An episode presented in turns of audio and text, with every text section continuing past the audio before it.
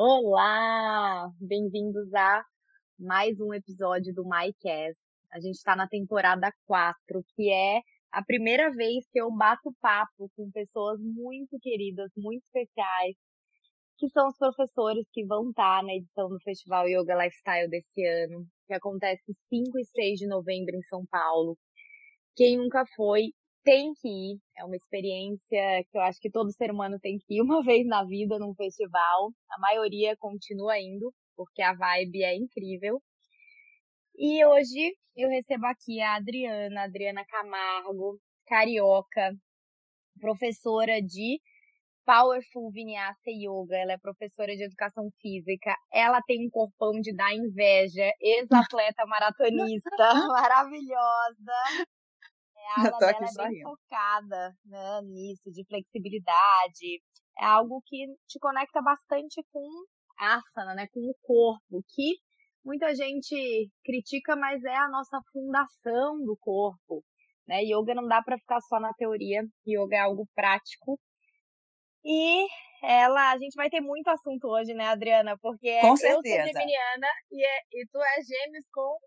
Eu sou gêmeos com ascendente em gêmeos e, como diz o meu astrólogo, eu tenho uma legião de planetas em gêmeos. Ou seja, eu sou muito Nasceu pra comunicar, comunicadora nata. Exato. E a minha comunicação vem muito através do corpo também, né? Porque eu tenho alguns aspectos de Sagitário e tudo que me levam a essa comunicação através do meu corpo. E como você estava falando, assim, eu acho muito importante a gente entender que o nosso corpo é a nossa casa. Que do mesmo jeito que a gente limpa a nossa casa, que a gente cuida da nossa casa, que a gente quer a nossa casa bem, a gente quer o nosso corpo bem. Porque quando a gente maltrata nosso corpo, a gente pode abreviar a nossa existência aqui. Nem chegar é. a cumprir todas as missões que a gente tem para cumprir por não ter cuidado do nosso corpo físico, que é onde a gente habita, a nossa alma.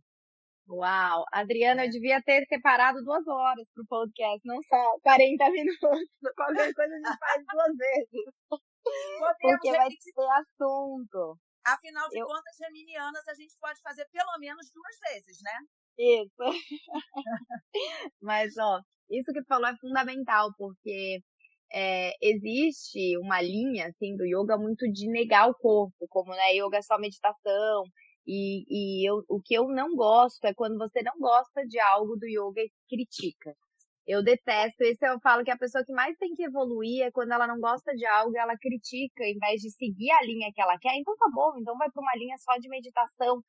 Mas uma coisa que me tira do meu eixo, que desalinha meus chakras, é quando alguém começa a falar, isso é yoga, isso não é yoga. Que é nível é... de prepotência é esse ser, né? Não, Exatamente. Yoga, né, vem de, do, do radical assim, yud, que é união. Então, assim, como você quer desagregar, desagregar as pessoas, desconectar as pessoas do corpo delas, dizendo que uma negação do corpo, né, pregando uma negação do corpo, tudo bem, você quer ir mais por uma linha, aquela linha tem mais a ver com a sua essência, tem mais a ver com você, tá ótimo. O outro quer ir para uma linha mais power, que tenha mais conexão com o físico e através disso entrar em contato com a sua essência, também está ótimo. Não existe melhor e pior. As pessoas são diferentes e dentro do yoga você vai encontrar alguma linha que vai se conectar com a sua essência, que é linda do jeito que ela é. Não precisa ser melhor e pior. Yoga não é competição, né? Sim. Yoga é para você se unir, não só se unir com o seu corpo físico, com a sua alma, com a sua essência, como também para se unir com os outros seres humanos. Se você está indo numa, numa energia, numa frequência diferente dessa, você está precisando se realinhar, se reconectar com a verdadeira yoga. Essência, né? é verdade. E como é que foi o teu começo no yoga, Adriana? Conta um pouquinho. Foi por essa parte física? É, como foi? Porque já era, né, professora de educação física. Como que é? Não, como foi? Eu, eu, Não foi? Eu, a verdade foi assim, eu já era atleta, já era maratonista, e eu estava correndo um dia na ciclovia, lá de Ipanema, e um amigo chegou de bicicleta e falou assim, Adriana, e tal. Eu falei assim, nossa, quanto tempo eu não te vejo, não sei o que. Ele falou assim, é, eu tô morando aqui e tô praticando yoga. Você tem que conhecer, você vai adorar. Eu olhei para ele e falei assim, gente, custa a crer, né? Porque é. eu lá treinando, correndo, levantando peso, fazendo tudo e eu sou muito física, né? Eu sou de uma natureza assim muito, ah, como eu falei, a minha comunicação vem através, inclusive, do meu físico, do meu corpo, que é um instrumento de comunicação também. Né? Claro. Né? Então, é, ele falou isso e eu fiquei muito curiosa, porque nós geminianas somos assim de curiosas, né? Isso. Aí eu falei assim, cara, não vou sossegar enquanto não conhecer. Ele falou tanto, vou lá fazer uma aula. E era o Ashtanga, né? Hum. E uhum. eu fiz uma aula de Ashtanga e falei assim, gente, esse negócio é um desafio. Gostei, porque me desafiou. Tudo que me desafia eu gosto, né? É, eu não preciso competir com os outros, eu tô né, ali para me superar, para sentir assim, essa superação que eu encontrava numa maratona, que eu encontrava no, no, sendo triatleta, né, nadando, mergulhando. Por exemplo, eu mergulhava de apneia, eu sempre queria conseguir ficar mais tempo embaixo d'água, sabe? Eu sou uma Uau. pessoa sempre tentando me desafiar e me superar de alguma forma, isso é uma coisa, uma característica minha, não é melhor nem pior do que, enfim. Maravilhoso. Eu admiro, porque eu sou o oposto. Eu sou a pessoa que deixa o outro ganhar. É. Ah, eu, é. eu abro mão, mas eu abro mão de uma forma consciente. Eu vou falar assim: olha, eu deixei você ganhar. Não, eu não, eu sou zero competitiva e eu sou. Tudo que gera competição eu não gosto. A minha prática, né? As minhas alunas sabem, é superinha, é bem introspectiva. É, eu tenho uma tendência a, apesar de todo esse ar, essa coisa vata dos gêmeos, eu, eu tenho muito cafa. Eu tenho muita preguiça mesmo. Então, assim, eu adoro esporte, eu adoro esporte ao ar livre, mas algo que depois dos 35 é necessário, muitos professores de yoga acabam falando, ai não, yoga é uma atividade completa, mas a musculação eu nunca fiz, Adriana.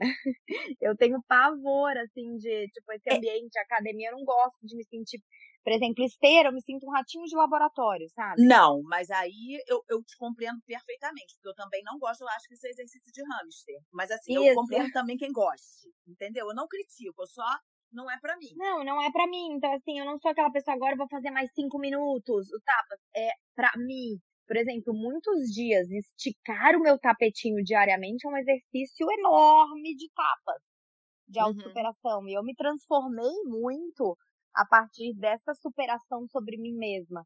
Mas eu não sou a pessoa que ama ali um, um desafio, ao contrário, é. eu adoro mas, o, uma caminha, eu, um livro. É, eu adoro também, mas isso assim, quando depois que eu já fiz tudo, tô bem cansada, aí eu me jogo na caminha e aí eu consigo o livro, consigo tudo. Senão eu não consigo ficar presente, sabe? A minha Sim. cabeça tá elétrica ali pensando em outra coisa. Mas enfim, Aí, é, o, que eu acho, assim, eu, eu, apesar de eu ser bastante competitiva, hum. né, de ter feito maratona, já tirei segundo na maratona daqui do Rio, eu sempre Uau. fui daquelas assim, que chegava e meu amigo falava assim, ah, não vou conseguir, eu nunca fiz uma maratona, só corro 10 quilômetros. Eu falei assim, não, você vai correr. Você quer correr? Eu vou correr junto com você. E sim, eu fiz isso. Eu fiz num tempo maior do que eu iria fazer. Eu estava fazendo, fazendo sempre em 3,15, 3,20. Eu fiz em 3,40, não sei quanto. Mas esse meu amigo, que eu me propus a fazer com ele, a treinar com ele e a correr a maratona inteira com ele, eu fiz isso. Então, assim, eu sou competitiva, mas é, esse É contigo, né? Não é com o outro. É comigo. A competição é contigo mesma. É comigo mesma. Não é tipo, eu não corro para tirar o segundo, eu corro para fazer o meu melhor. Se eu tirar uhum. segundo, vou adorar. Tanto que eu fiquei feliz que eu tirei segundo, porque quem tirou primeiro foi uma amiga que treinava sempre junto comigo também. E ela era caixa de uma, de uma loja, Aidan, né? Que é uma hum. loja de material de festa, tudo lá no centro da cidade. O nome dela é Nice. E aí eu corria sempre com ela. E sempre em uma corrida eu chegava primeiro, em outra ela chegava primeiro. Em uma chegava primeiro e outra ela chegava primeiro. Ela, no final, me passou e ganhou. Eu achei legal, entendeu? Eu não fiquei chateada de, de, ter tirado um segundo. Porque, hum. assim, eu, eu sei do potencial dela e eu sei que algumas vezes eu tirei primeiro. E assim, uhum. é, a competição é comigo, sabe? Entendi. Não é Mas tu sente que sente uma pressão, assim, se sente perfeccionista? Eu não sou perfeccionista, assim, tipo toque, né? Uhum. Nem. Mas nem, nem um transtorno obsessivo, nada disso, assim. O que eu sinto é eu, eu sempre me pergunto se eu estou fazendo o meu melhor. O meu melhor, muitas vezes, não é o 100% do outro dia. Às vezes, uhum. no dia anterior, eu fiz muito melhor do que naquele dia. Mas se eu fiz o meu melhor naquele dia, eu fico satisfeita. O que eu não me conformo é com o mais ou menos, com o medíocre. Isso aí eu nunca me conformei. Porque, assim, eu sei que tem algumas posturas, por exemplo, que você faz de yoga, que outras pessoas fazem de yoga, que para mim são dificílimas e que para vocês são fáceis. Ou ao contrário, algumas que são uhum. fáceis para mim e que para você você vai falar assim: nossa, mas você faz isso, para mim isso é tão difícil. Eu sei que nós temos limitações dentro da nossa da nossa composição, né? né? Dentro da nossa unicidade nós temos facilidades e limitações. Inclusive isso é legal, né? Da gente estar tá sempre se inspirando no outro, entendendo como é que pode de repente ser um caminho mais fácil através da observação do outro e sabendo que às vezes a gente não vai chegar naquele ponto ali nunca, mas que você vai fazer o seu melhor, que vai chegar num ponto que é o seu máximo. Né? Então, assim, uhum. assim, essa minha competição, esse, eu, eu, não, eu não acho que eu seja perfeccionista, mas eu acho que eu sei até onde eu posso chegar. Então, eu nunca uhum. vou fazer o meu mais ou menos. Eu sempre, mesmo que você me enxergue fazendo alguma coisa não tão perfeitamente, mas aquilo ali é o meu melhor. Entendi, tá? maravilhosa. Mas aí me conta, daí dessa tua primeira aula de Ashtanga, daí tu ah, continuou. Sim. Tipo, Volta. foi na primeira Volta. aula e já gostou ou não? Tá bom, te desafiou, daí falou, vou voltar amanhã, e aí? Aí, aí eu fui começando a praticar Ashtanga, e aí ao invés de eu, de eu correr todos os dias, eu corria dia sim, dia não, e um dia para Ashtanga. Aí uhum. o yoga foi tomando espaço na minha vida, eu fui passando a, a, praticar mais e a correr menos, e quando eu fui perceber, foi um processo muito natural, eu não estava mais correndo. Hum. Eu estava só praticando yoga. E nisso, assim, eu sempre me interessei muito por atividade física e estudar. Eu sou uma curiosa, né? A gente é geminiana. Sim, a gente ama estudar. É. é. Então, assim, eu, eu quando fiz publicidade, eu sou publicitária, né? A princípio, a minha hum. primeira formação foi publicidade. E aí, ao mesmo tempo que eu fiz a publicidade, eu fiz a formação em professora de inglês, porque eu já tinha morado fora, não sei o que, eu gosto muito de inglês. Aí fiz ao mesmo tempo a formação em publicidade e em professora de inglês. Quando eu vi que eu estava vivendo a minha vida de publicitária, focando muito no, na atividade física e já indo para o meu trabalho, é, pensando no que eu ia treinar, eu falei assim, não, tá na hora de eu, de eu mudar isso, assim, eu posso até continuar com a publicidade, mas a publicidade vai ser o contrário, assim, vai ser meu passatempo, que eu gosto, gosto uhum. dessa parte de comunicação, né, eu trabalhava com edição de vídeo, edição de foto, filmagem, não sei o que, fazia isso tudo e fazia a parte de atendimento, pra gente é moleza, que a gente fala pra caramba, né, e tem essa uhum. coisa de, de lidar com o público, e eu falei assim, bom, vou trocar, e aos, entrei na faculdade de educação física com 34 anos e ao mesmo tempo eu fiz a formação em yoga. Eu fiz as duas ao mesmo tempo também. Maravilhoso. É. Então já tem uma longa jornada aí no yoga, né? Tenho. Tenho que lindo. A parte toda que eu era praticante só até eu resolver, né, fazer a formação. Então já mais de 20, né? Sim. E, e, e daí tu começou durante a faculdade a dar aula ou não? Como foi? Demorou para dar aula? Não, foi assim. Fez a formação para ti? Fez a formação para ti ou realmente querendo ser professora? Eu queria já ser professora, mas eu estava assim, no meio da formação, no meio ainda. Aí apareceu e, e, começando a educação física também. Aí apareceu uma pessoa e falou assim: Adriana, você não dá aula de yoga? Eu falei assim: estou terminando a formação. Terminando, não, né? Tô, falta ainda. Ah, mas você já pratica há muito tempo, não sei o que, você vai dar aula. Aí eu, eu tô com uma turma aqui, você tem que dar aula, não sei o que, blá blá. Eu falei assim, meu, praticamente intimada, né? Maravilhosa. Intimada aí, pelo universo, né? É. Aí eu falei assim, então tá, então eu vou lá dar aula. Aí eu dei a minha primeira aula. Aí foi falar assim, agora você vai ficar aqui, porque o pessoal adorou a sua aula. Eu já tô há uns três, quatro meses procurando professor. Essa turma não gosta de ninguém e gostou de você. Aí eu fui e falei assim, ai meu Deus, né? Tudo bem, então, então, assim, eu estava terminando a formação e eu já estava dando aula e no meu quando eu entrei na educação física, o coordenador do curso de educação física também me chamou para dar aula já de ginástica localizada. Eu falei assim, gente, mas eu estou no primeiro período, não posso estagiar. Ele falou assim, Adriana, para você só falta o diploma, porque você me manda artigo o tempo todo, você já foi cobaia minha em artigo científico, né? Aquela coisa cheia de eletrodo, tudo aqui na perna, no glúteo e tudo, para ver contração muscular, para ver qual, qual trabalhava mais, se era glúteo máximo, máximo, médio, mínimo, não sei o que, eu lá toda de cobaia. Assim, olha, falta para você o diploma, porque estudar você já estuda muito, então você vai estagiar aqui sempre. E então, é. no meu primeiro período de faculdade, eu já estava dando aula de ginástica localizada, eu já estava dando aula de yoga, e eu já estava, assim, realmente o universo estava esperando eu começar, eu dar um pontapé inicial para ele jogar. E eu acredito muito nisso, eu falo muito para as pessoas.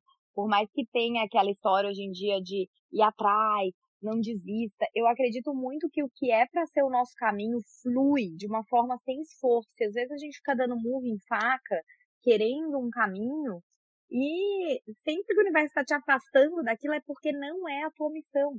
A nossa missão, hoje em dia, as pessoas colocaram como assim um grande mistério a ser revelado, mas a gente já sabe o que, que é o nosso propósito a partir dos nossos dons, nossas habilidades. Imagina te colocar quietinha na frente de um computador é, oito horas por dia. Tu ia aguentar? Não, eu não ia aguentar tanto não que ia. que acontecia era isso, assim. É, eu trabalhava com foto, edição, filmagem, não sei o quê, mas eu, antes, né, eu tinha que fazer todos os treinos, porque eu sempre fui uma pessoa muito, com muita força e com muita energia. Isso é uma uhum. coisa minha desde criança, assim. A minha mãe fala que eu era, assim, imparável. E é, é, é, o ar, né? É muito ar, assim, é muita coisa e eu tenho. É, o sagitariano tem isso também. Aventura, é. liberdade, esporte. Exatamente. Então, assim, essa conjugação dessa legião de planetas nos gêmeos e mais essa, esse aspecto meu de Sagitário, é, eu sou uma pessoa que eu tenho essa parte física que tem que ser trabalhada todo dia, senão eu fico que nem uma bomba né? Aquela coisa, aquela energia presa e uhum. me faz mal. Então, eu fazia, eu fazia todos os meus treinos antes e ia trabalhar depois, assim. Eu chegava para trabalhar mais tarde e terminava mais tarde, eu não me importava. Mas eu uhum. tinha que fazer tudo que eu, assim, para já ir com a cabeça focada no trabalho. Não, não dava para dar certo, né? Não aí, dava. Aí, enfim, aí resolvi mudar tudo, fiz, e, e, e com a Ashtanga, eu fiz a formação, eu gostei muito também, fiz a formação em Ashtanga. Mas... Só um parênteses aqui para as pessoas, não existe mais formação em Ashtanga, ela é da época que ainda existia. Pois é, gente, eu sou quase um dinossauro ainda sobre Não, assim, não existe mais, né? Hoje em dia é, é uma autorização que você tem, né? Você vai para a Índia, tem autorização e tal, não tem mais formação de Ashtanga, Não. como a gente vê formação de Hatha Yoga hoje em dia, nesse conceito que a gente conhece, uma formação, 200 horas e tal, isso não existe mais no Ashtanga. É. Então, e eu também concordo por um lado, porque não é uma formação, eu dou formação de yoga, né, eu dou formação de Hatha Yoga, mas é a vivência realmente do yoga que te faz um bom Sim. professor, é de ser um bom praticante, é de saber concordo. passar as suas dificuldades, né, um curso de formação de um mês, não te faz professor. Não, não te faz. Inclusive, assim, como você me perguntou se eu sou perfeccionista, como eu sentia essa necessidade de entender profundamente tudo que eu ia fazer, eu fiz a formação em educação física. Eu falei assim, eu, eu, o pessoal me perguntava, você acha que tem que fazer? Eu falei assim, olha, eu não sei se tem que fazer, mas eu sei que para mim eu tinha que fazer. Uhum. Eu acho uhum. que essas coisas são muito pessoais, né? Eu sentia isso. Eu falei assim, eu já fui atleta, eu, eu gosto de ler todos esses artigos. Para mim vai fazer diferença eu ter essa formação em educação física. Então eu fiz, mas eu não acho que seja uma condição sine qua non para você ser um excelente professor de yoga. Eu conheço vários excelentes professores de yoga que não têm a formação. Então, assim, é, isso era uma coisa minha, que eu sentia essa Sim. necessidade. E a formação em, em Ashtanga, realmente, ela nem existe, eu acho, que realmente o, o interessante, né, é ser como como está sendo feito hoje em dia mesmo, ter essa ter essa ida lá para a Índia, né, essa coisa aí para mais, quê, e receber essa é, licença para dar aula da Ashtanga, mas na minha época não era assim, né? É, então... sim, já faz um tempinho. E Maravilhoso. E daí me conta, daí 36 tu foi, daí tu se formou e tal, e como que vieram as tuas filhas? Que tu foi uma mãe, vamos dizer, tardia, né? Uma mãe aos 40. Como é. foi isso? E foi natural? Como foi o teu processo? Foi, foi natural. Eu fiquei casada durante 19 anos com uma outra pessoa, né? E um ano antes de me separar, eu fiquei grávida e perdi. Eu achei que fosse a minha única possibilidade de, ser de ficar grávida, né? Na vida. Fiquei péssima, assim, emocionalmente e tal, porque era um casamento que eu já sofria, assim, algum assédio moral, esse tipo de coisa. Era um casamento que não era saudável, mas eu não uhum. tinha força para sair dele. Então, eu sou muito grata ao yoga, porque eu acho que foi, inclusive, o yoga que fez essa transformação, que me deu. Uau, me arrepiei. É, Uhum. que me deu. Eu conheço muitas histórias assim, de é. pessoas é. que com o yoga deu uma força para fazer uma grande transição que era necessário na vida, mas que estava acomodada, sabe? Exato. Não é nem acomodada, eu acho que você não entende qual é a saída. Você não entende uhum. quem é você, você não entende qual é a sua essência. Se você não entende qual é a sua essência, você não entende quem é você, você não consegue tomar nenhuma decisão acertada e de forma assertiva, porque você está cheio de dúvida, porque você não sabe nem quem você é, então, uhum. o yoga, eu acho que ele me trouxe essa consciência da minha identidade, de quem eu realmente sou, me empoderou da minha essência. E a partir desse momento que eu entendi quem eu era, entendi a minha essência, entendi qual seria a minha missão, eu pude tomar as decisões acertadas. Entre elas, fazer a, fazer a formação em yoga, fazer a formação em educação física, né? E quando eu entrei na formação, eu perdi o bebê em junho e eu entrei na formação em julho. Uhum. E eu tinha certeza que eu ia ficar grávida de novo, mas assim, a formação me deu uma força. E seis meses depois eu me separei, eu já estava na faculdade, né, de educação física também. É, separada, eu fiquei um ano e oito meses, assim, até encontrar o meu marido atual, que é o pai das minhas filhas. E aí eu falei para ele, né, que eu não poderia ter filhos. Eu falei assim, olha, eu não posso ter filho.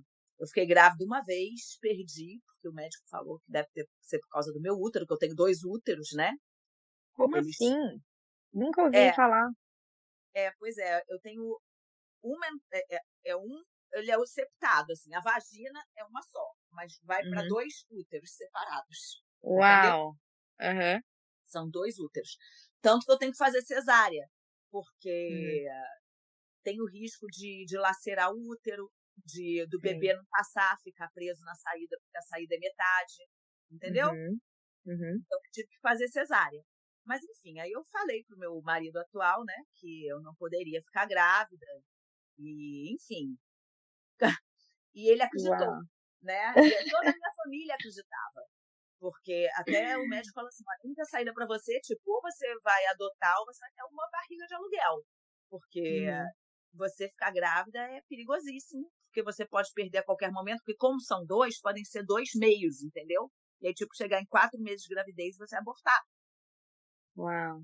Entendeu? Ele não crescer. E como a gente acredita nas histórias, né? No que a gente ouve, assim, a gente se coloca uma sentença pelas descrições médicas. Eu já ouvi tanta coisa, assim, de pessoas falarem pro médico, acho que o médico tem uma grande responsabilidade nessas sentenças, né? Ou você nunca vai poder ter filho, é, você vai morrer em seis meses, determinadas.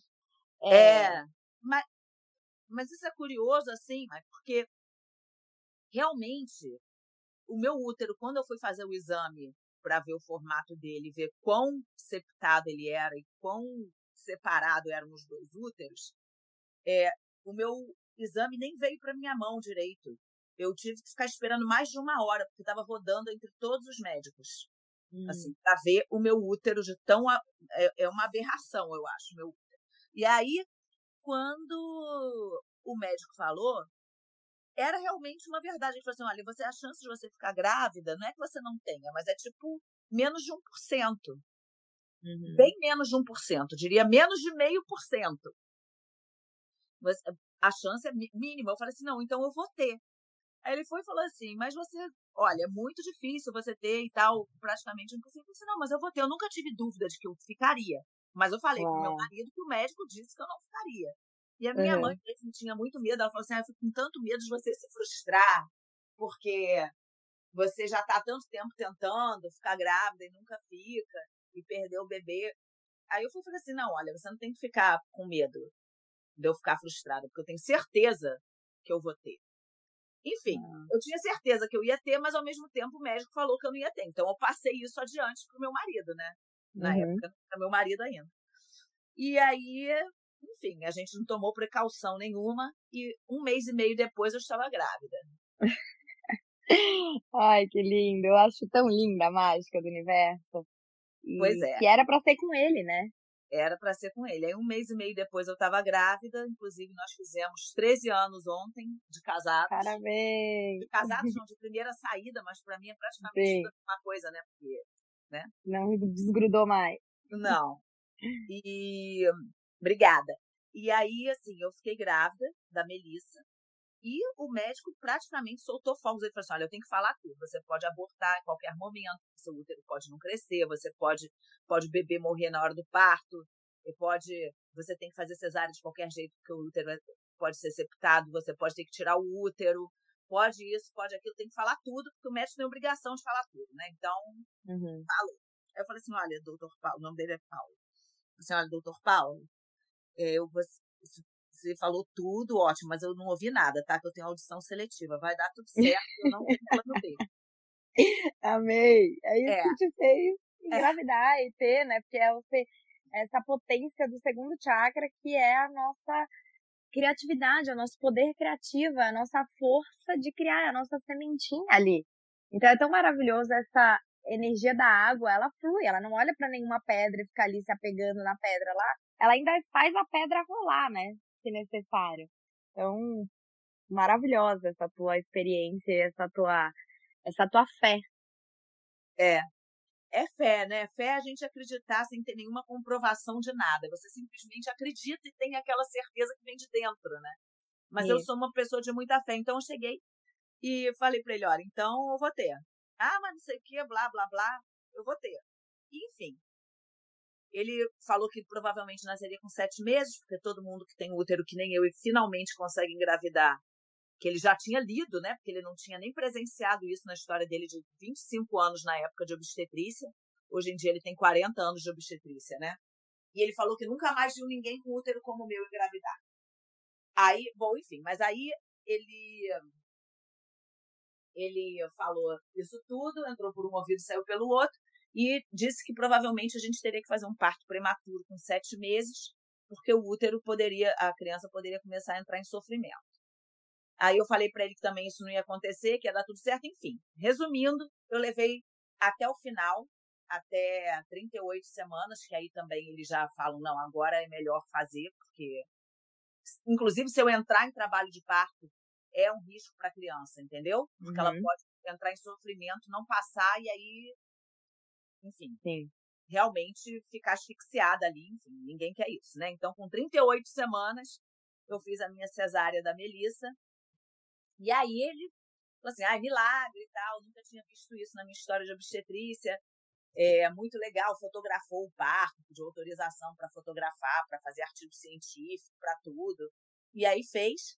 E, enfim, voltamos para casa com a Melissa e ele falou: Olha, é, foi um, é, isso é um milagre, é, agradeçam a Deus, agora realmente vocês são abençoados de terem tido essa filha, mas eu duvido que isso aconteça de novo. Aí eu falei assim, uhum. ah, então tá bom. Aí fui para casa, né? Feliz da vida, pra beber e totalmente desencanada, achando que nunca mais iria ficar grávida de novo, né? Ainda bem que meu marido estava na consulta junto comigo. Aí chegou num determinado momento, ainda amamentando a Melissa, a gente não menstrua mesmo, né? Enquanto tá amamentando.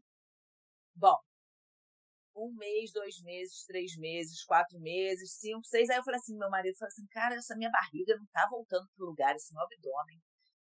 Tá muito esquisito. Ele falou assim, não, Adriana, não tem nada aí. Eu falei assim, olha, eu tô achando isso aqui muito estranho.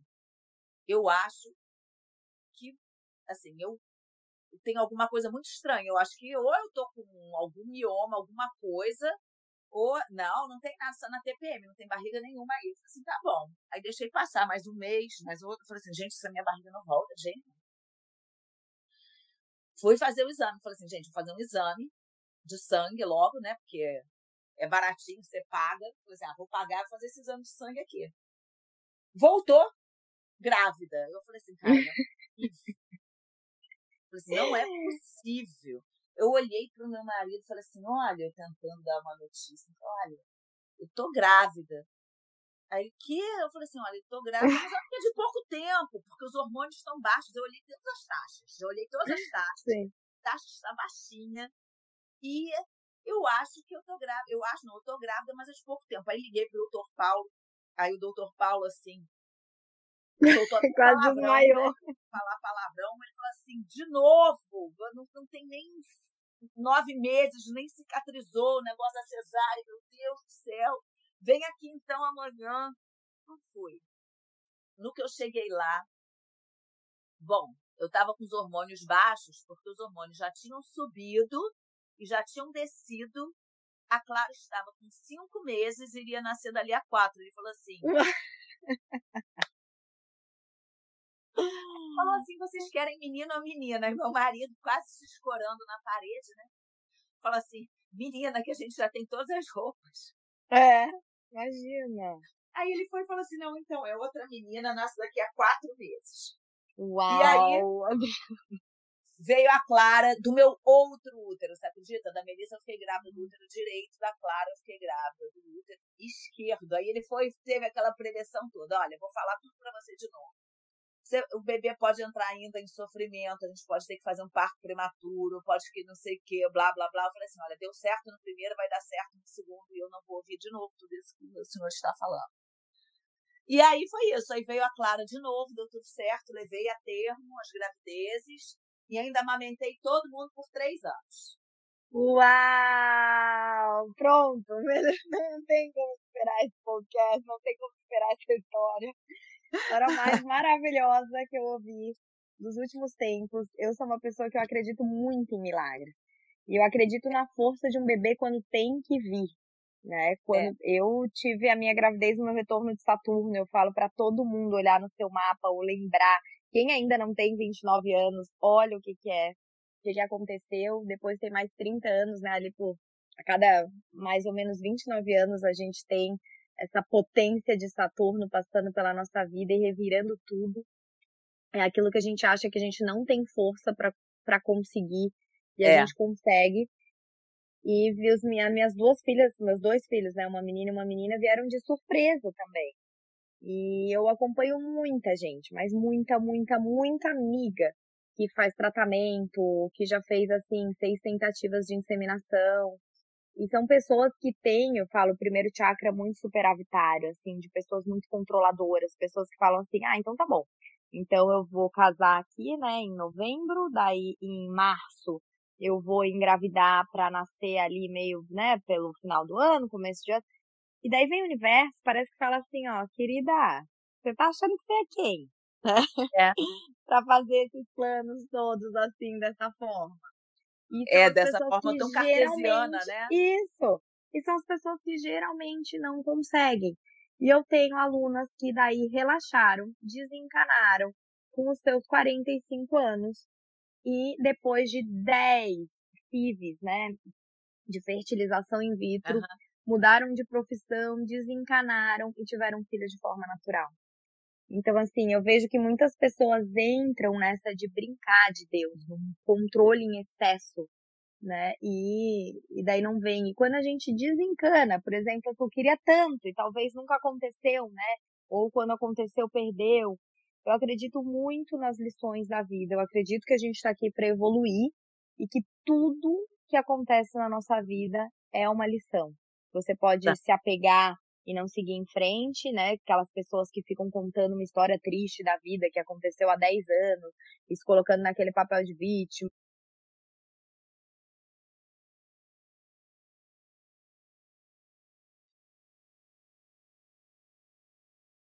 É... E depois de algum tempo usar aquela experiência, né, como para não fazer da mesma forma. Então, Exato. É uma, tudo é uma grande lição. Eu falo que todo mundo aqui na Terra é estagiário. Alguns se apegam ao jardim de infância, alguns nunca querem se formar, né? E outros vão ter que pegar a recuperação, vão ter que é. voltar. É. Exato, eu acho assim que esse tipo de controle, né, demais, você querer ter um controle muito grande sobre as coisas, isso denota também uma falta de fé, né, de você acreditar no fluxo das coisas, você querer ter uma planilha para tudo, né? Agora eu vou casar, agora eu vou comprar o apartamento, depois eu vou. Na minha, assim, para mim e para o Duarte, né, que é meu marido, foi absolutamente o contrário. A gente se conheceu, é, engravidou, é, montou a nossa casa e depois que a gente casou. Então, Sim. Então, assim, é, não tem ordem certa. Não Existe tem. a ordem do que tem que ser, né? Das coisas que, é, seguindo o fluxo, que nem você estava falando assim, que quando você fica tentando muito uma coisa e ela não acontece, às vezes não é para ser. Quando você está tá seguindo o fluxo natural da sua existência, da sua vida, da sua essência, um amigo meu que é da Cabala, ele fala, ele fala assim, que os anjos têm a obrigação de abrir as portas para você. Então as portas vão ser abertas, as coisas vão acontecer naturalmente. Se está muito difícil, é porque talvez não seja esse o momento, talvez não seja esse o caminho. Talvez se você é. relaxar um pouco, né? Quando a pessoa consegue relaxar um pouco e deixar as coisas fluírem de uma forma mais natural e mais orgânica, as coisas que são dela vão começando a aparecer, né? E a fluir de uma forma mais é, mais leve. Mais leve. Eu lembro uma vez, não sei se já viu aqueles bordados que é em tela, mas uma vez eu fiz uma aula de bordado na, na escola ainda. Criança. E quando você olha atrás do bordado, é muito feio, né? É um monte de coisa uma passando por trás da outra, a gente deixa isso lá atrás. E às vezes a gente dá um ponto que parece que, que vai estragar tudo ali, né? Passando assim uma linha por cima da outra. E só depois, quando a gente vê a obra final, aquilo ali tem uma beleza, aquele ponto lá atrás que ficou todo feio tem uma importância. E eu acho que isso é uma linda analogia para a vida. Às vezes a gente está naquele momento do retorno da agulha lá atrás, que fez um nó com outra coisa, a gente acha pronto, acabou. Segue em frente, continua fazendo agulha, continua fazendo os traços ali, que depois, quando você vê pronto algo e olha, você vê que aquele ponto às vezes nem teve essa importância toda, né, pro desenho. Você vê que não é tudo lindo, tudo certinho. Tem o, o, balançar da agulha para um lado, para o outro. E assim é a nossa vida. Só que às vezes a gente está passando ali por um momento do nó e a gente não consegue acreditar que tem beleza. A gente não consegue acreditar que vai ficar aquele, aquele bordado bonito como como vai ser, né? Então, cada pecinha num quebra-cabeça tem a sua importância e quando a gente vê tudo pronto ali, a gente vê que valeu a pena confiar e seguir o fluxo e não se apegar aos nossos desejos. Que a gente tem uma missão aqui, a gente tem que acreditar que muitas vezes a nossa missão não é aquilo que a gente quer com os nossos desejos do ego. Então, esse é, poder da fé é muito e olhar para dentro, né? Você entender. Isso eu acho que tem muito a ver com o yoga, independente até do, voltando no começo da nossa conversa, assim, independente da linha que você siga, o yoga é uma ferramenta que você que faz você é, olhar para dentro, né? Que faz você entender melhor é, é. a sua a sua essência que, e, e, e enfim, te traz uma paz, né? Quando você entende o que é e o que não é, o que você realmente gosta, o que você não gosta, o que pertence a você, o que não pertence. Sim. Isso vai te dando uma propriedade muito grande, uma autonomia muito grande e uma paz muito grande. Claro, a paz de que tem coisas que a gente não consegue mudar, né? Tu não conseguiria, por exemplo, mudar o fato que tu tem dois úteros. Imagina ficar se apegando nisso com tudo que tu tem para realizar, com tudo que tu realizou, com todos os teus talentos de comunicar, quantas pessoas ajudou. Imagina se identificar com algo assim da tua história e continuar. Eu acho que a gente tem que tomar muito cuidado com a história que a gente conta sobre a gente mesmo. Que muitas pessoas colocam no lugar da vítima e o pior lugar que a gente pode estar na, vi na vida é esse, esse lugar da vítima, porque daí a gente não é protagonista. A gente não está criando ali. Por mais que falou, ah, ficar programando muito, claro que eu acho que a gente tem que ter um norte, né? Uma direção. Eu quero ir por ali. Eu quero isso. Você faz o mínimo de planejamento. Não deu? Paciência, bola para frente, toca em frente. Eu falo que o sentido da vida é pro alto, né? É a gente Sim. se elevar. A gente fica muito aí, ai, qual que é o sentido da vida, querendo explicações e tal. É para cima, é se elevar, é usar cada experiência da nossa vida como um degrau. Então, é, é muito lindo, eu adoro escutar histórias de superação, histórias de fé, histórias de milagre, porque Sim. a vida é feita disso. E É, quanto é, mais a gente escuta, parece que a gente se fortalece, assim, que é isso mesmo. exato. Bem, assim, eu, né, eu jogo tarô também, né? Eu jogo Hum. tarô e eu estudo astrologia. E Eu também. é, e nos meus estudos de tarô, né, que Hum. dá para assim, o meu tarô é um tarô cabalístico, é um tarô que ele linka os elementos todos da astrologia aos arcanos do tarô, então dá para você ver, enfim, aspectos de planetas, enfim, tudo isso. Que lindo, não É, conheço é bem legal. Eu levo para você ver. É, Hum. eu tem, tem uma coisa que fala assim, a intuição, ela é que nem um músculo. Quanto mais você treina, mais ela cresce, né? Com certeza. Então, é, a gente acreditar nessa nossa intuição, porque ela, quanto mais a gente conseguir ouvir a voz de dentro, silenciando todos aqueles ruídos do lado de fora, mais você vai estar próximo da verdade, né? Uhum. Porque a gente sente as coisas, a gente tem esse poder. Mas muitas vezes a gente não acredita, porque a gente precisa ficar ouvindo tanto as coisas do lado de fora, né? A gente Nossa. fica ouvindo, inclusive, as vozes dentro da nossa cabeça, ao invés de simplesmente ouvir aquela mensagem primeira, aquela intuição que você teve, porque geralmente é aquilo ali, né? É. Nossa, pensei hoje, dirigindo, eu tava conversando com, com um aluno, né, saindo até que eu te escrevi, que eu tava atrasada, porque além do trânsito, eu fiquei conversando muito tempo com ele. Eu senti que ele precisava falar, assim, ele falou muito. E daí uma hora eu tive que cortar, por mais que a pessoa é bom falar, eu falei, olha, fulano, tudo que tá me contando, tu já sabe. Agora vamos silenciar um pouquinho, né? Que talvez consiga aprender outra coisa, através de outro lugar da tua mente, né? E daí a gente fez uma aula super meditativa. Ele é uma pessoa que ele nunca consegue ficar muito tempo sentado em meditação, porque ele, né, tem os quadris presos, tem dor nas costas e tal.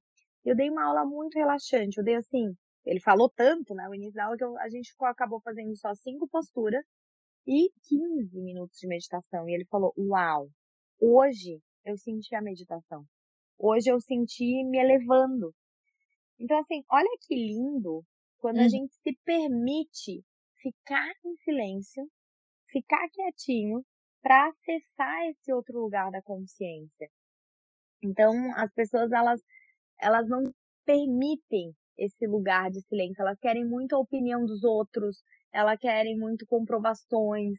E a gente já sabe tudo. É só a gente fechar os olhos, se conectar com essa fonte inesgotável de sabedoria que existe dentro de nós, que a gente só acessa no silêncio. E a gente vai ter tanta compreensão, tantas fichas vão cair. E é só praticar.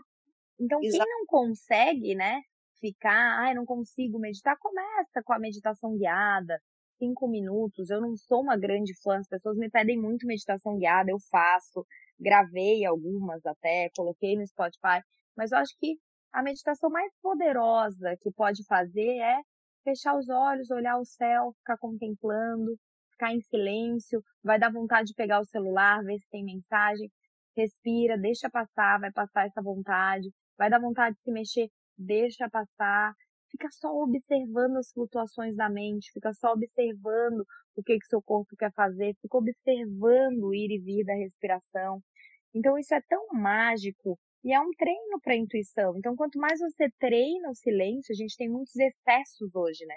A gente tem excesso de informação. Eu acho que a gente passa mais de metade do nosso dia absorvendo informações desnecessárias, né? Seja Sim. com redes sociais, seja com noticiário. E quanto mais a gente vai tirando isso, né? Tirando os excessos, parando de rolar ali menos o feed, a gente vai acessando mais a intuição. É um É. processo, é um treino de ir mais para dentro, de se conectar mais com o silêncio e de captar menos do externo para ter lugar para essa inteligência, esse eu superior, né? Essa, esse outro uhum. lugar da consciência vir e te falar o caminho e te dar recados que daí fica muito claro. Você não tem mais dúvida quando é a não intuição e quando é a paranoia. Exatamente. É assim, você tem que acalmar no que você acalma, né? Todas as respostas vêm.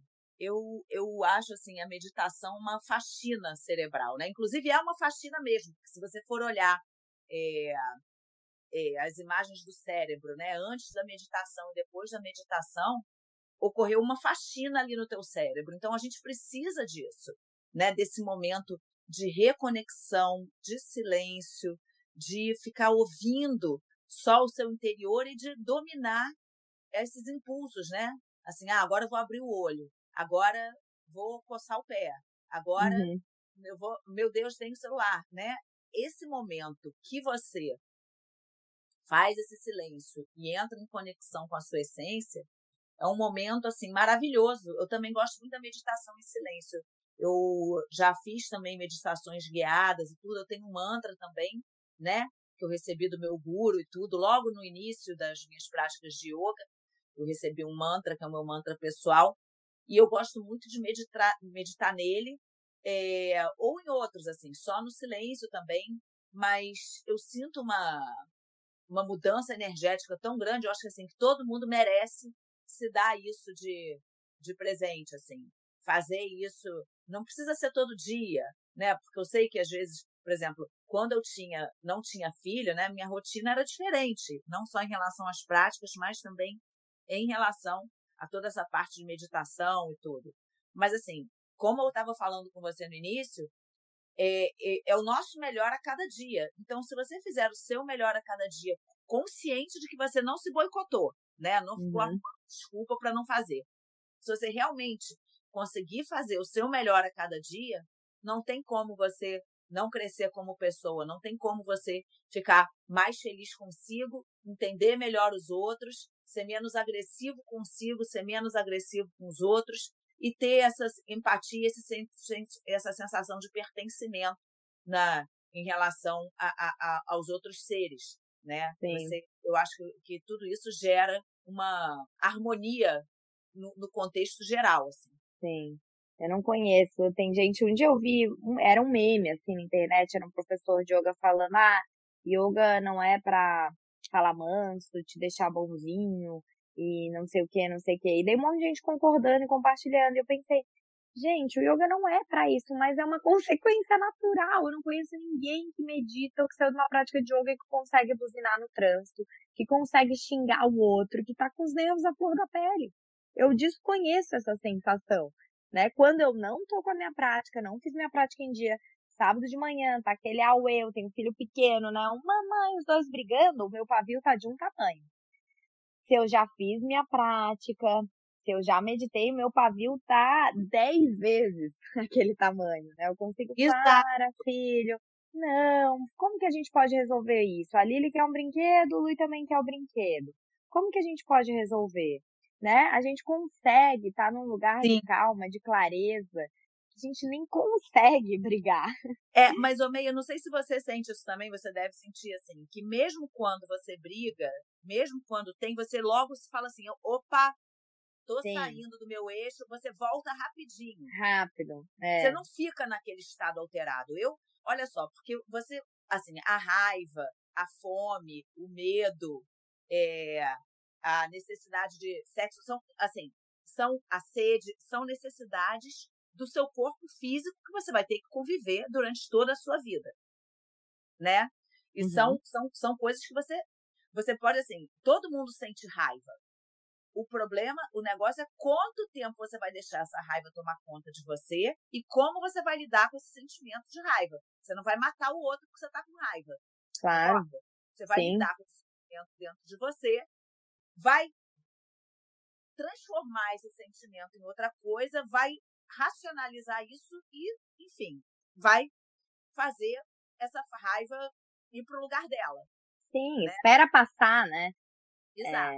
Emoção é, é, energia em movimento. É, emoção chega, é raiva, alegria, tristeza, são emoções primárias, a gente vai sentir. Eu gosto de falar que emoções são visitantes. Né? Exato. Você, você também não vai fazer de conta que não tá em casa. É mal educado, né, para uma visita. Mas você também Sim. não precisa pegar, receber, oferecer 10 cafés e deixar aquela emoção ali no seu corpo anos. É isso e que bloqueia mal, né? o chakra também. Claro, isso que dá doença. Menina, eu sinto, quando eu fico chateada, quando eu fico com raiva, qualquer coisa assim, eu falo assim, gente, mas que coisa, parece que muda a minha química interna, muda tudo, eu me sinto assim, ai, nossa, esse negócio é horrível, nem eu quero. Entendeu? Sim. É o tipo de coisa Manda que embora a visita. gente, socorro. Né? Esse é o tipo de visita que não vai passar da porta, vai ficar ali gritando, vai, vai ficar tipo é, 30 mas... segundos, sai daqui. Mas às vezes tem uma, uma lição, né? Eu falo. Eu sou uma pessoa que eu adoro, eu não gosto dessa energia assim, ai, de, de preguiça, ficar de pijama até tarde. Eu detesto. Mas nesse, eu tava no meu primeiro dia do ciclo e eu senti uma necessidade, eu não queria interagir com o ser humano. Meu marido saiu com as crianças e eu fiquei quietinha. E veio tanta coisa nesse dia, sabe? Foi um dia que eu coloquei meu curso da minha formação de astrologia védica em ordem. E daí eu fiquei assim, eu assisti duas aulas de duas horas, imagina, fiquei quatro horas estudando, caiu tanta ficha. Então eu acho que assim, por exemplo, esses dias que as pessoas poderiam ver como, ah, tá deprê, tá triste, é só um dia assim de recolhimento, né, que a gente deve se permitir. O problema é quando aquilo dura, imagina todos os dias eu só querer ficar assim, né? Não, então... exato. A gente tem os momentos, né? Assim como as árvores, é tudo tem seus momentos. Você vê caem as folhas, depois começa. Então, assim, tem ciclos, a gente tem ciclos, a gente tem que respeitar. A gente tem Isso, que entender. A gente... Não emoções que chegam, mas também eu ali, teve o dia assim, teve o dia down, teve o dia triste. Se permite viver as emoções, ficou com raiva, eu sempre ensino meus filhos, grita no travesseiro, só não destrói a casa e não bate no outro. Então, tá.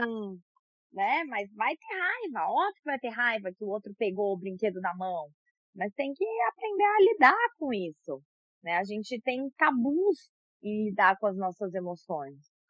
Exatamente. A gente tem que entender que nós somos seres vivos, que a emoção faz parte da gente, né? E que, assim, uma das nossas missões é justamente aprender a lidar com isso tudo. Não adianta negar. A negação não vai resolver. Concorda? Se eu nego a Sim. minha raiva, não, eu tenho que entender o porquê, eu tenho que trabalhar e tem que fazer ela embora. Eu não vou simplesmente negar. A negação ela vai continuar ali. Quando vier de novo, de repente vai até mais forte. Né? Claro. O meu medo. Eu não posso negar um medo. Eu tenho que dar, ficar, enfrentar esse meu medo e, e destruindo ele, né? Desmontando ele. E aí ele acaba. Mas Sim. se eu negar, ele continua ali. De Sim. repente, cada vez vai ficando maior. Então é isso, assim. A é gente, é isso. Eu acho que o maior exemplo que a gente, a, a, a maior forma de educação que a gente dá para os nossos filhos é o exemplo. É a forma como a gente lida, como a gente, sabe? Elas, elas sabem que de vez em quando eu tenho, né? Todo mundo, todo mundo não, né? Todas as mulheres têm TPM, né? Sim. Na TPM, assim, cara, de vez em quando eu fico muito mais irritada do que eu ficaria normalmente. Mas, assim, fazer o quê? É Sim. uma coisa que acontece, é química do meu corpo. É, né? eu falo. É pro bem e, e pro mal que nós estamos nesse corpo físico, né? Tem a Sim. química que, que é a química de um corpo físico. Total. Então, você vai sofrer consequências dela. É, então, eu falo para minhas alunas, TPM, tempo para meditar. Se é. recolhe, porque senão é nas pessoas mais próximas que a gente desconta. E não precisava, às vezes, ter falado aquilo pro marido, aquilo pra mãe, aquilo pra irmã, pra amigo, porque a gente não vai descontar no desconhecido. Geralmente aquilo a gente sublima, mas as pessoas que a gente mais tem intimidade, às vezes é que a gente acaba machucando numa TPM que vai passar em um, dois dias. Então se recolhe, né? Tempo para meditar, para não sangrar em cima daqueles que não te machucaram. Exatamente. Mas a gente tem, então muitos hormônios. Mulher é igual a lua, né? Não tá todo dia cheio, tá cada semana. Eu acho isso muito incrível do nosso corpo cada semana a gente está numa fase do ciclo. E isso altera a nossa disposição. Eu li esses dias um estudo mostrando, era um professor de musculação, mostrando que mulheres têm duas quinzenas para o treino, para uhum. ganho de massa. E ali perto da TPM é onde a gente vai ganhar, pode pá, sabe? Agora não lembro se é assim ou é ao contrário, mas tem duas quinzenas diferentes para a mulher, para otimizar ganho de massa. Vê, isso virou objeto de estudo e comprovaram isso. É, durante então... o ciclo você perde 30% da sua força. Uau! Durante o ciclo. Você perde força mesmo, assim. Então, assim, é, a semana seguinte ao ciclo é das melhores. As duas seguintes. Ah, era e quando isso. você é tá na TPM, é assim, a, a semana da TPM, a semana do ciclo, você não consegue contrair direito o abdômen, você às vezes se sente mal, tem cólica, tem tudo. E tá naquela coisa assim, meio de explodir, né? Assim, tá com aquela energia toda. Logo depois do ciclo é bom. Imagina, a energia para gerar uma vida. Olha a potência. Tava ali, tinha um óvulo esperando ser fecundado. E daí depois aquilo vai e descama. É muita potência, é uma potência que podia gerar uma vida. Então, é. assim, a gente menospreza, né? Eu vejo que as mulheres, a gente se incomoda muito. Esses dias eu tava refletindo com essa coisa do masculino, muitas pessoas ficam incomodadas, porque eu acho que a nossa sociedade está vibrando nisso. A mulher que tá bem resolvida com o masculino dela, com o feminino, ela não se incomoda muito com isso, assim, porque a gente tá muito masculinizada no sentido de a gente querer estar tá igual o mês inteiro, igual o homem ah, é eu não faço assim. questão, não. Não, mas tem muita gente que quer. Mulher, eu, tô muito, eu, eu, eu, sou muito bem resolvida com eu também. o meu feminino e com o meu masculino dentro Isso. de Então a gente não se incomoda com um monte de coisa que algumas pessoas hoje em dia assim se incomodam muito, sabe? Porque a gente tá bem resolvido. Eu sempre falo, algo te incomoda muito, é porque aquilo não tá bem resolvido em você. Né? Então Exato. observa muito esse teu lado, assim, falando isso para quem tá ouvindo, né? o que te incomoda, assim, na sociedade? Porque aquilo ali é algo que você tem que resolver em você. Nós somos microcosmos do macro. Então, observa ali, seja você uma fonte de mudança. E eu acho que a gente está vendo esse lado do empoderamento da mulher muito pelo lado do masculino. A mulher que, uau, que, que ganha dinheiro, que trabalha, que é muito legal também, mas pela nossa realização do nosso Dharma, a nossa realização pessoal, mas que nós somos mulheres e o feminino é o acolher, é a fluidez, né? Não adianta o homem é vai arrumar a casa, é a intuição. É assim, o jeito que a gente faz as coisas vai ter um toque diferente, né? E é isso que a gente tem que honrar. A gente não tem que querer ser igual aos homens. A gente tem que querer é honrar a nossa feminilidade, se unir com outras mulheres, para honrar esse feminino, né, que tá tão adormecido na, na sociedade. É, eu tô rindo aqui porque é uma coisa que eu sempre falo assim, queremos igualdade. Eu falei assim, olha, fale por você, eu não quero não, eu tô muito feliz com a diferença. São complementares, olha lá, o leão e a leoa. Claro. Diferentes. A flor e a beija-flor. Olha lá, Sim. assim, o cavalo marinho e a, e a. Olha, eles são todos diferentes por que, que eu vou querer uma igualdade? Fale por você. Eu Fale por você. É, eu acho que eu entendo o papo, eu sou economista de formação. Né? Eu acho que a gente pode falar em igualdade de oportunidades, né? Ali entrar de no direito, cargo. Porque nós de temos direito, os mesmos direitos. Claro. Agora, não tente ser igual. Porque vai perder. É diferente, valores. gente. É diferente. E é lindo. Você é pode gerar lindo. uma vida, o seu marido não pode, não é verdade? É. é é, os corpos são diferentes, os hormônios são diferentes, é, é tudo absolutamente diferente. Como que você vai querer uma igualdade? Assim, você pode querer os mesmos direitos, o mesmo respeito, é, você pode é, que, querer não, né? Nós, nós temos que ter, né? Nós temos que ser respeitadas, Sim. nós temos que, que poder ir e vir, nós temos isso tudo. Mas assim, ter as mesmas. Uh, ser como um homem, ter as mesmas. Não quero, entendeu? Eu acho Sim. legal um homem cavalheiro, sabe? Eu acho super Sim. bacana aquela, aquele ritual de cortejar do masculino, que isso tem em todas as espécies. O pavão vai lá, abre o rabo, fica lá com aquela cauda lá, com aquele, né, com aquele negócio todo lá se mostrando. Se exibindo, né? Gente, por que o macho da humana não pode me cortejar? Quero que protege sim. Quero... Eu tô rindo. Adriana, eu tô rindo porque ontem, a minha, ontem, anteontem, minha filha fez um playdate, veio uma amiguinha dela aqui. E chegou a amiguinha, o meu filho, ele não sabia o que fazer. Ele virava cambalhota, ele mostrava o caminhão dele, ele mostrava todas as habilidades. É ele isso! podia ter pra encantar a menina, só que a menina tava rindo. Imagina, uma menina mais velha que ele, né? Minha filha é dois anos mais velha. E ele virava cambalhota, ele virava, ele mostrou todas as habilidades dele em cinco minutos. E eu falei, gente, olha como é da natureza humana, né? É da natureza. Não, é assim, cara, diz pra ele fazer isso daqui a uns 18 anos, que aí ele vai conseguir, já vai fazer é. efeito, entendeu? Ele com ah, 20, ela com 18, ele demonstrando, ela, ele com 18, todas essas 20, habilidades. É. é. ou com 24, 26, ele pode mostrar todas as habilidades, vai fazer efeito, é porque ele tá meio precipitado, né? Nesse momento, é, não né? vai... É. É isso, Mas, eu assim, acho que mulheres com esse que querem exaltar o masculino, eu faço. Esses dias eu falei pra minha amiga, o meu marido foi colocar as nossas malas, a gente tava viajando, eu falei, meu marido é super forte, assim, ele tem quase dois metros, ele ama musculação, ele é muito forte. Eu falei, deixa que ele coloque as malas. E ela acabou de divorciar e ela falou assim, deixa, eu não preciso de homem pra nada. E daí, eu... ah. não, vamos lá, continua a história, a história continua. Daí, ela pegou e colocou a mala ali. E eu não falei nada, porque deixa ela, eu acho que realmente não precisa. Mas se ele é mais forte e a mala tava pesada, por que não? Entendeu? Daí tá bom, daí ele colocou a mala ali, eu deixei e ela entrou no carro. Daí nisso, ela tava tentando ligar o ar-condicionado em vários botões, apertando do banco de trás, era um carro alugado, né, da viagem, ela tentando. Chegou um menino e pum! apertou o botão certo. ela olhou assim, uau, acabei de falar que eu não precisava de homem para nada.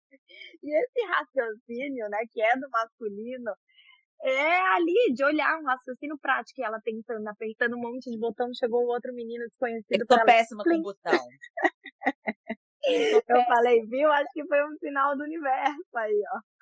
É, não, eu sou péssima. Aí meu marido falou assim: não é possível que toda vez que você entra no carro você não saiba qual o botão, você tá falando isso. Eu falei assim, mas eu não sei o botão. É.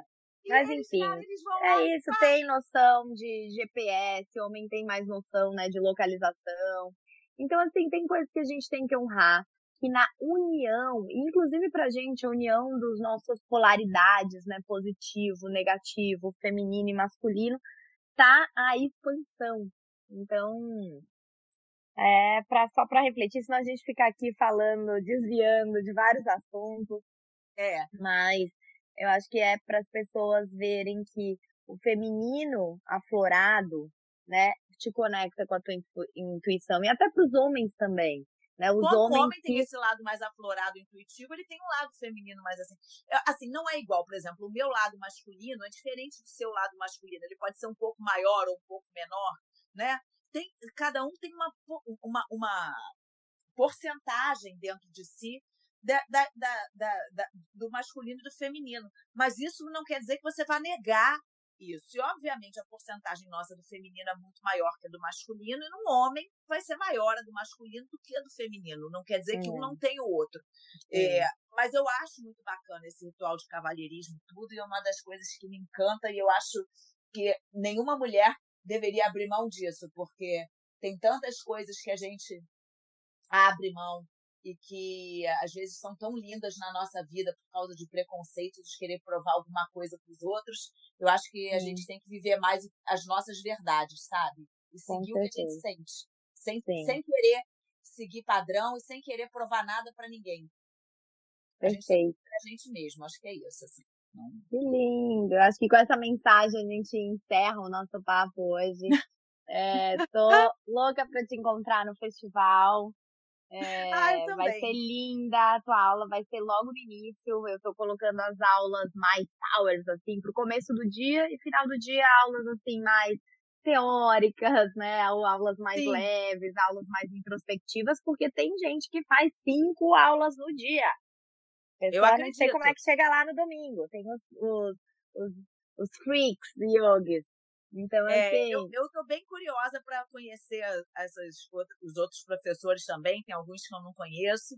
E vou experimentar e tô louca para te conhecer, né? Pessoalmente, pra é. gente trocar mais figurinha e trocar uma energia ao vivo, né? Ah, maravilhoso. certeza que vai ser incrível. É incrível esse poder da internet, assim, de conectar as pessoas. É muito, muito, muito lindo. É uma ferramenta da nova era, assim, de a gente não ter mais os limites, né?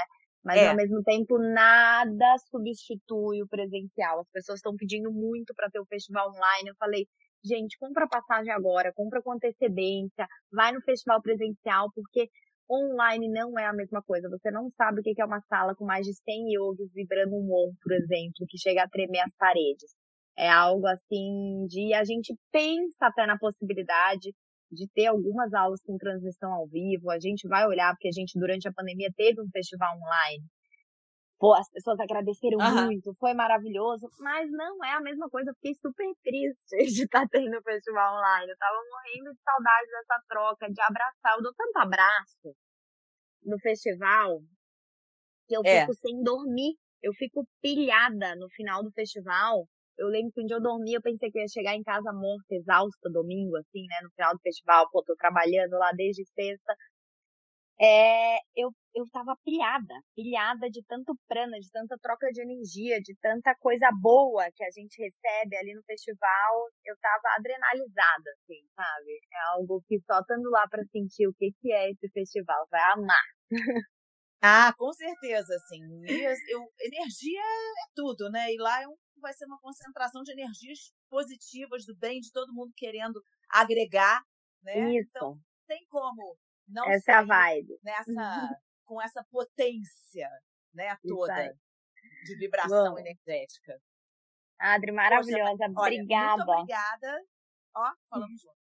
Muito obrigada pela oportunidade, por ter me chamado. Eu uh, superou, assim, eu já achava que ia ser uma conversa incrível, mas ela fluiu. A gente achou que não fosse nem ter tanto Falou assim, não, de repente uns 40 minutos a gente já tem, tem 68. Tá Isso. Bom, mas é, foi o máximo que as pessoas, né, se, se motivem, que essa mensagem, assim, do teu milagre, né, com as tuas filhas, é, acalme o coração de muita gente que talvez está querendo algo e vai chegar, né? Algum momento, vai. se não for para chegar, porque é assim que tinha que ser. A gente tem que aprender a confiar. Ou e a é, como tu falou, e dar o nosso melhor. A gente dá o nosso Exato. melhor, a gente tem Se que você dá o seu pode... melhor a cada dia, pronto, você tá tranquilo com você mesmo. E as pessoas, às vezes, quando estão indo num caminho e dá errado uma vez, dá errado outra, você tem fé de que as coisas vão dar certo. Mas muitas vezes o dar certo não é naquele caminho que você tá. Você vê, eu me separei, casei de novo. E aí eu tive as duas meninas, eu fiquei grávida com um mês. Então, às vezes você está no caminho errado. E é por isso que não está dando certo. É. Linda mensagem. Amei, já, tô, já tenho o título desse podcast aqui. bom. bom, um beijo, que a tua semana um seja abençoada, um lindo dia e até novembro. Pra nós, um beijo, um lindo dia aí, tudo de bom com essa sua família maravilhosa. E namastê. Namastê. Um beijo.